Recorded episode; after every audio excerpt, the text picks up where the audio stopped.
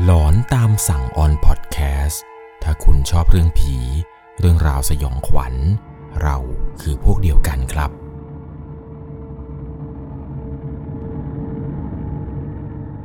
สวัสดีครับทุกๆคนครับ ขอต้อนรับเข้าสู่ช่วงหลอนตามสั่ง อยู่กับผมครับ 11LC เรื่องราวความสยองขวัญใน EP นี้นะครับ นับว่าเป็นเหตุการณ์ที่ไม่เคยจะมีใครได้รับฟังมาก่อนอย่างแน่นอน เพราะเนื่องจากว่าเรื่องราววันนี้ครับที่ผมจะเล่าให้ฟังเนี่ย ผมเองก็เพิ่งจะเคยได้ยินครั้งแรกเลย เกี่ยวกับเรื่องราวของอาถรรพ์ในที่ดินผืนหนึ่งที่จังหวัดอ่างทอง อาถรรพ์ที่ดินผืนนี้เนี่ยไม่ใช่ว่าเจ้าของเดิมเนี่ยเป็นคนทั่วไปด้วยนะครับ เพราะว่าที่ดินผืนนี้ครับที่ผู้ฟังทางบ้านไปได้มาเนี่ยเป็นที่ดินผืนเก่าจากผีกระสือ เรื่องราวต่อไปนี้ที่คนจะรับชมแล้วก็รับฟังกันนี้ จะต้องใช้วิจารณญาณในการรับชมรับฟังกันให้ดีๆ เพราะว่าเรื่องราวในวันนี้ครับ เป็นเหตุการณ์ที่เกิดขึ้นจริง ๆ กับครอบครัวของเขา ที่เกิดขึ้นในจังหวัดอ่างทอง เรื่องราวในวันนี้ครับถูกส่งมาจากผู้ฟังทางบ้านที่ชื่อว่าคุณพิสิทธิ์นามสมมุติ คุณพิสิทธิ์เนี่ยได้เล่าให้ผมฟังครับว่าเขาเองเนี่ยมีอยู่ที่ดินผืนหนึ่งเป็นที่ดินที่ตกทอดมาจากมรดกนี่แหละครับ ว่ากันว่าที่ดินผืนนี้เนี่ยยายทวดเล่าให้ฟังว่าได้มาจากผีกระสือตัวหนึ่งเรื่องเนี่ยมันเกิดขึ้นตั้งแต่สมัยที่ยายทวดเนี่ยยังเด็กๆเลย เป็นเหตุการณ์ที่เกิดขึ้นที่อำเภอป่าโมกจังหวัดอ่างทอง คนในสมัยก่อนครับ เวลาเขาจะไปจับจองที่ดินกันทำไร่ทำนาเนี่ย เขาก็จะไปถางป่าอะไรกัน ก็คือเจอที่ดินตรงไหนรกๆล้างๆเนี่ยเขาก็จะใช้มีดนี่แหละครับ ไปถางป่าเพื่อจับจองเป็นเจ้าของที่ดินในการทำการเกษตร ในการอยู่อาศัย บวกกับว่าในสมัยนั้นครับยายโทษได้เล่าให้ฟังว่า ไอ้ที่ดินแถวอ่างทองเนี่ย ถึงแม้มันจะเป็นที่ดินเปล่าๆไม่ได้มีการปลูกบ้านไม่ได้มีการทำการเกษตรอะไรก็จริง แต่มันมักจะเป็นที่ดินของพวกผู้ดีเก่า หรือไม่ก็ข้าราชการชั้นสูงที่เป็นเจ้าของอยู่แล้ว เหมือนกับมาอยู่ก่อน แต่ก็ไม่ได้มีการมาแสดงตัวเป็นเจ้าของพูดง่ายๆก็คือปล่อยปะละเลยครับ บางคนก็รู้บางคนก็ไม่รู้ครับว่าตัวเองเนี่ยมีที่ดินผืนนี้อยู่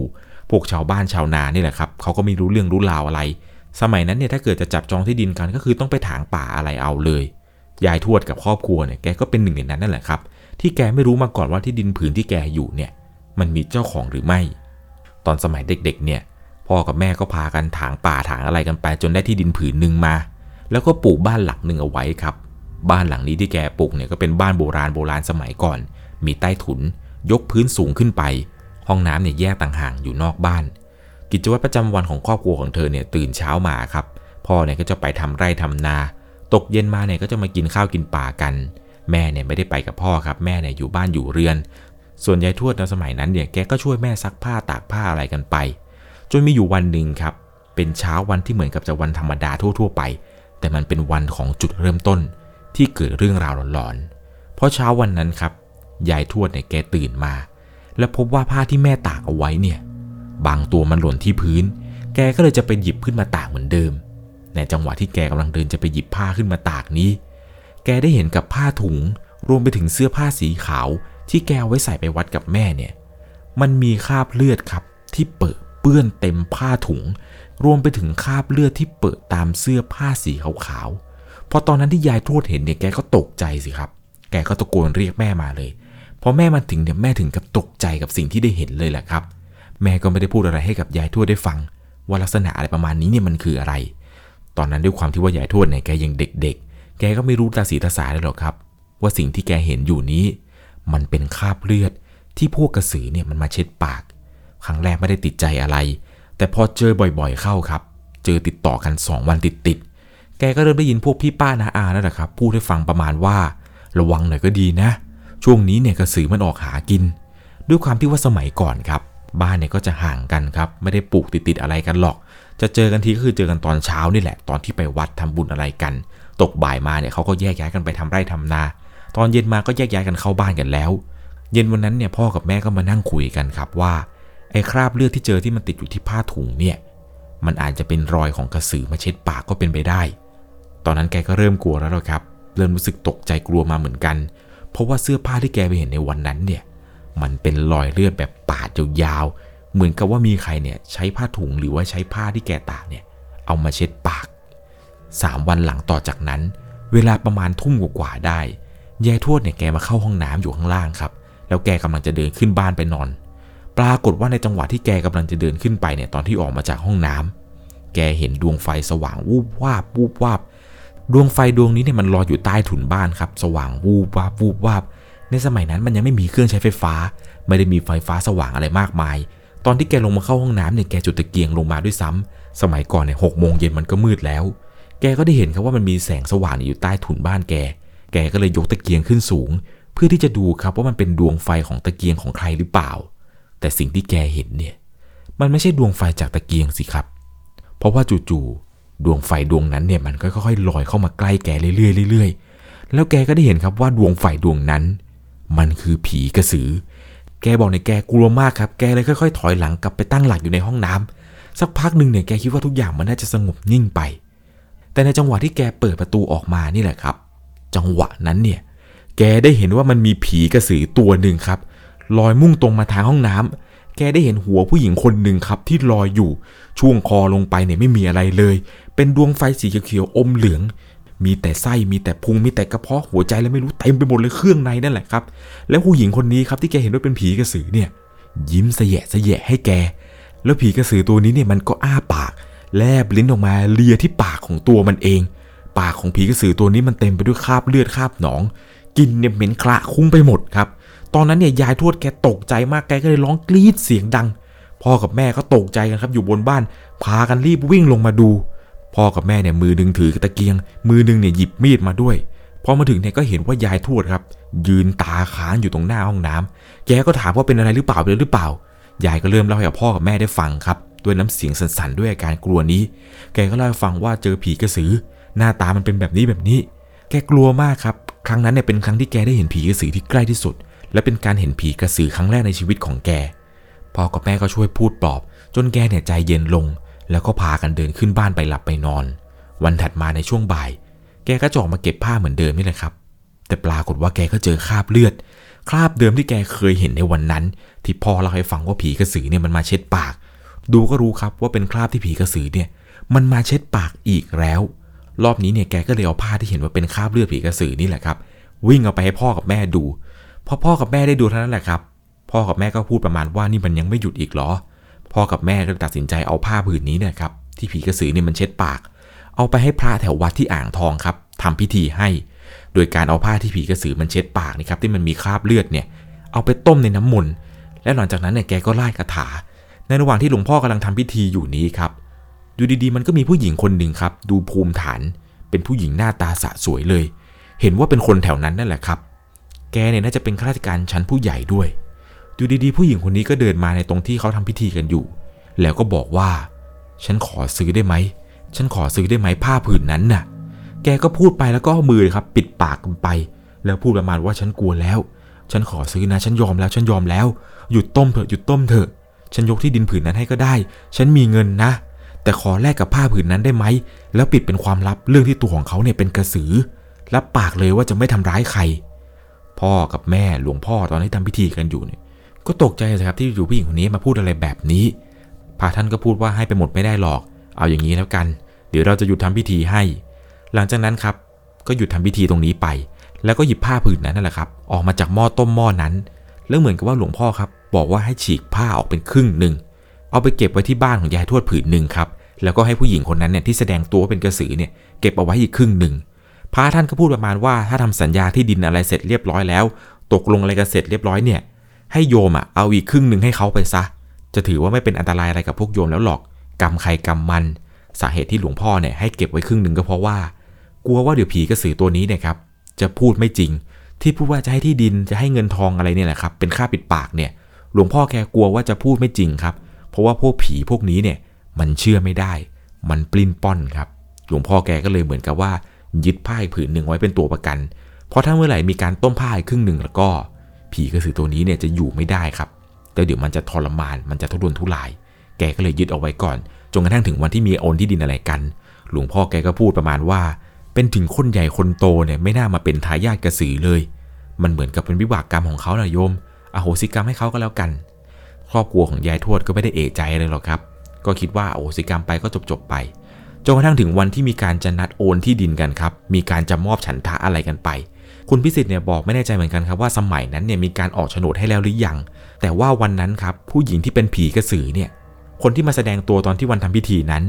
เขามีการเอาเหมือนกับว่าเข็มขัดนาค แล้วก็เงินจำนวนหนึ่งครับ เอามาให้ และพูดกับครอบครัวเขาในวันนั้นครับว่า ห้ามใครโกงที่ดินผืนนี้ ถ้าใครโกงที่ดินผืนนี้ จะขอให้มีอันเป็นไป นี่มันเป็นคำพูดกล่าวท้ายทิ้งไว้ครับ ก่อนที่จะมีการยื่นโฉนดที่ดินให้ แล้วเรื่องราวเนี่ยมันก็ผ่านพ้นไปครับ ที่บ้านเนี่ยก็ไม่ได้มีการโดนผีกระสือเนี่ยออกมาหลังควานอะไรอีกเลยตั้งแต่วันนั้นเป็นต้นไปยายทวดก็เล่าให้ฟังว่าตั้งแต่วันที่มีการยื่นที่ดินมีการยื่นเข็มขัดหน้ารวมไปถึงเงินอะไรให้เพื่อเป็นการฆ่าปิดปากนี้เนี่ย แกก็ไม่ได้เห็นผีกระสือตัวนั้นอีกเลย จะมีก็แต่บางวันครับ เห็นเป็นแสงเนี่ยลอยผ่านบ้านไป บางวันก็ได้ยินเสียงเหมือนกับเป็นเสียงเขี้ยว เป็นเสียงที่ดังลอยตามลมมา บรรยากาศสมัยก่อนเนี่ยต่างจังหวัดเนี่ยคือหลอนมากๆนะครับ ยิ่งกลางค่ำกลางคืนเนี่ยมันยิ่งชวนให้คิด ชวนให้ขนลุกไปยันใหญ่เลย แต่พอหลังจากที่พ่อกับแม่ของยายทวดอะแกเสียไปครับ แทบจะไม่มีเหตุการณ์กระสืออะไรเนี่ยออกมาให้เห็นแล้วจนกระทั่งยายทวดครับแกเป็นสาวเนี่ยแกก็ได้ไปแต่งงานกับคนนอกหมู่บ้าน แล้วแกก็ได้คลอดลูกมาหนึ่งคนเป็นลูกสาว ก็คือแม่ของคุณพิสิทธิ์นั่นเอง และแม่ของเขาเนี่ยก็พายายทวดครับมากินมาอยู่ที่กรุงเทพด้วยเลย จนกระทั้งคุณพิสิทธิ์เนี่ยเริ่มโตมาเรื่อยๆ มีเหตุการณ์ล่าสุดนี่แหละครับ ที่เพิ่งจะเกิดขึ้นไป คือที่ดินผืนนั้นแหละครับ ผืนที่กระสือเนี่ยได้ยกให้ จะมีการแบ่งกันครับ จะมีการแบ่งให้กับญาติๆที่อยู่ในจังหวัดอ่างทอง รวมไปถึงแม่ของเขาด้วยครับ ที่จะไปรับมรดกตรงนั้นอะไรกัน แต่เหมือนกับว่าลุงของแม่ครับ แกเนี่ยเหมือนจะแอบไปโกงที่ดินครับ แกจะไปเอาที่ดินส่วนหนึ่งเนี่ยไปเป็นของตัวเอง แต่มันน่าเหลือเชื่อก็คือ ลุงคนนั้นครับที่แอบไปเอาที่ดินเนี่ย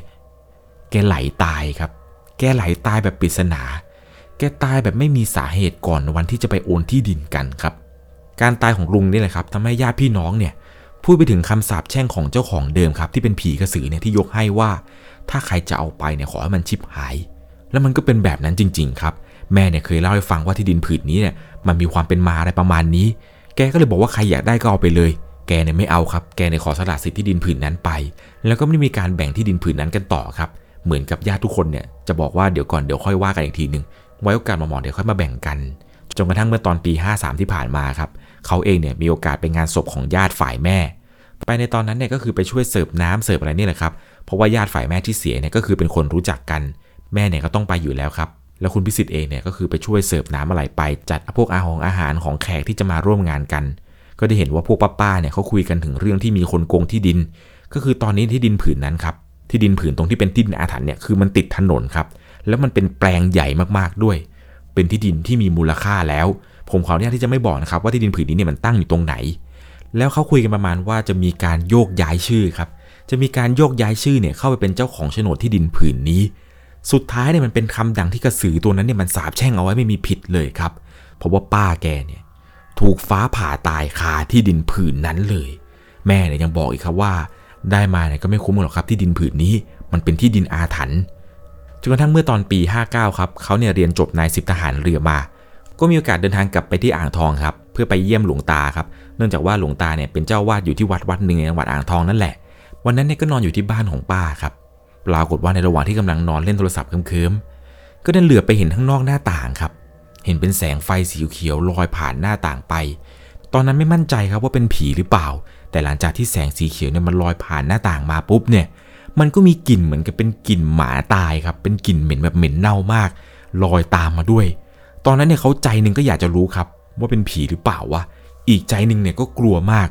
พูดก็พูดเถอะครับ แต่สิ่งที่ได้เห็นต่อไปนี้เนี่ยเขาเห็นจริง ๆ คือเขาเห็นว่าญาติของเขาที่ตายไปแล้วครับ ทั้งสองคนเนี่ยกำลังเดินตามแสงสีเขียวนั้นไปครับ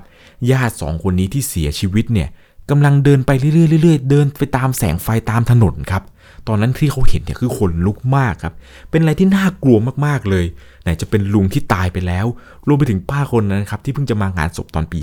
53พอเขาได้เห็นเนี่ยเขาถึงกับขาอ่อนลงมาเลยแหละครับ ในหัวเนี่ยคิดเลยว่า นี่เราเมาหรือเพี้ยหรือเปล่าวะ แต่ก็ไม่ใช่ครับ เขาเนี่ยสติสัมปชัญญะยังครบสมบูรณ์ครบถ้วน เช้ามาครับเลยรีบไปทำบุญใส่บาตรให้ แถมอุทิศส่วนบุญส่วนกุศลให้กับญาติพี่น้องที่ตายไปด้วยครับ ที่เขาได้เห็นในวันนั้น เรื่องที่ดินผีกระสือผืนนี้เนี่ยเล่ากันมานานแล้วครับ สืบทอดกันมาเป็นทอดๆ โดยที่คุณพิสิทธิ์ครับได้ฟังมาจากยายทีหนึ่งตั้งแต่ชั้นประถมแล้วล่ะครับ ใจหนึ่งก็เชื่อบ้างไม่เชื่อบ้าง แต่พอเจอเข้าไปจะจัดหนึ่งทีเนี่ยเข้าใจความรู้สึกของยายทวดเลยแหละครับ ที่วันนั้นที่ยายทวดเห็น ผีกระสือเนี่ยมาจัดจ่าอยู่ตรงหน้าเนี่ยความรู้สึกตรงนั้นเนี่ยมันเป็นอย่างไร เรื่องราวในวันนี้นะครับผมต้องขอบอกก่อนเลยว่าต้องใช้วิจารณญาณในการรับชมรับฟังกันที่ดีๆ เพราะเรื่องราวทั้งหมดนี้ครับเป็นเหตุการณ์ที่เกิดขึ้นจริงกับคุณพิสิทธิ์ที่อำเภอป่าโมกจังหวัดอ่างทอง เรื่องราวเรื่องนี้เนี่ยผมเชื่อเลยนะครับที่ดินผืนอาถรรพ์อะไรแบบนี้เนี่ยมันมีอยู่จริง ๆ ซึ่งไม่เพียงแต่เหตุการณ์ที่ผู้ฟังทางบ้านท่านนี้เจอหรอกนะครับเกี่ยวกับที่ดินผืนอาถรรพ์เนี่ยมีหลายคนครับที่พบเจอ แต่เรื่องราวในวันนี้เนี่ยที่ผมเล่าให้ฟังเนี่ยมันเป็นอะไรที่ใหม่มากๆเลยนะครับ เกี่ยวกับมรดกตรงนี้ที่ครอบครัวของเขาเนี่ย ได้รับสืบทอดมาจากผีกระสือ อันที่จริงไม่ได้สืบทอดหรอกครับ แต่มันคือค่าปิดปากที่ไม่ไปบอกคนละแวกแถวนั้นครับ ว่าใครกันที่เป็นผีกระสือ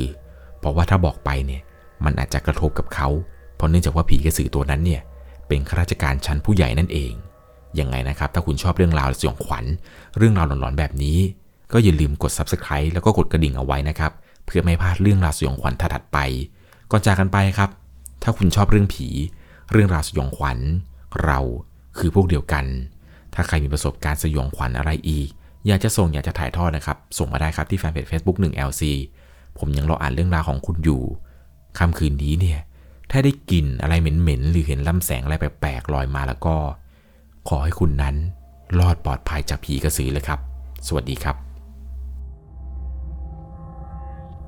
สามารถรับชมเรื่องราวหลอนๆเพิ่มเติม ได้ที่ YouTube Channel 1 LC ยังมีเรื่องราวหลอนๆที่เกิดขึ้นในบ้านเรา รอให้คุณนั้นได้รับชมอยู่นะครับ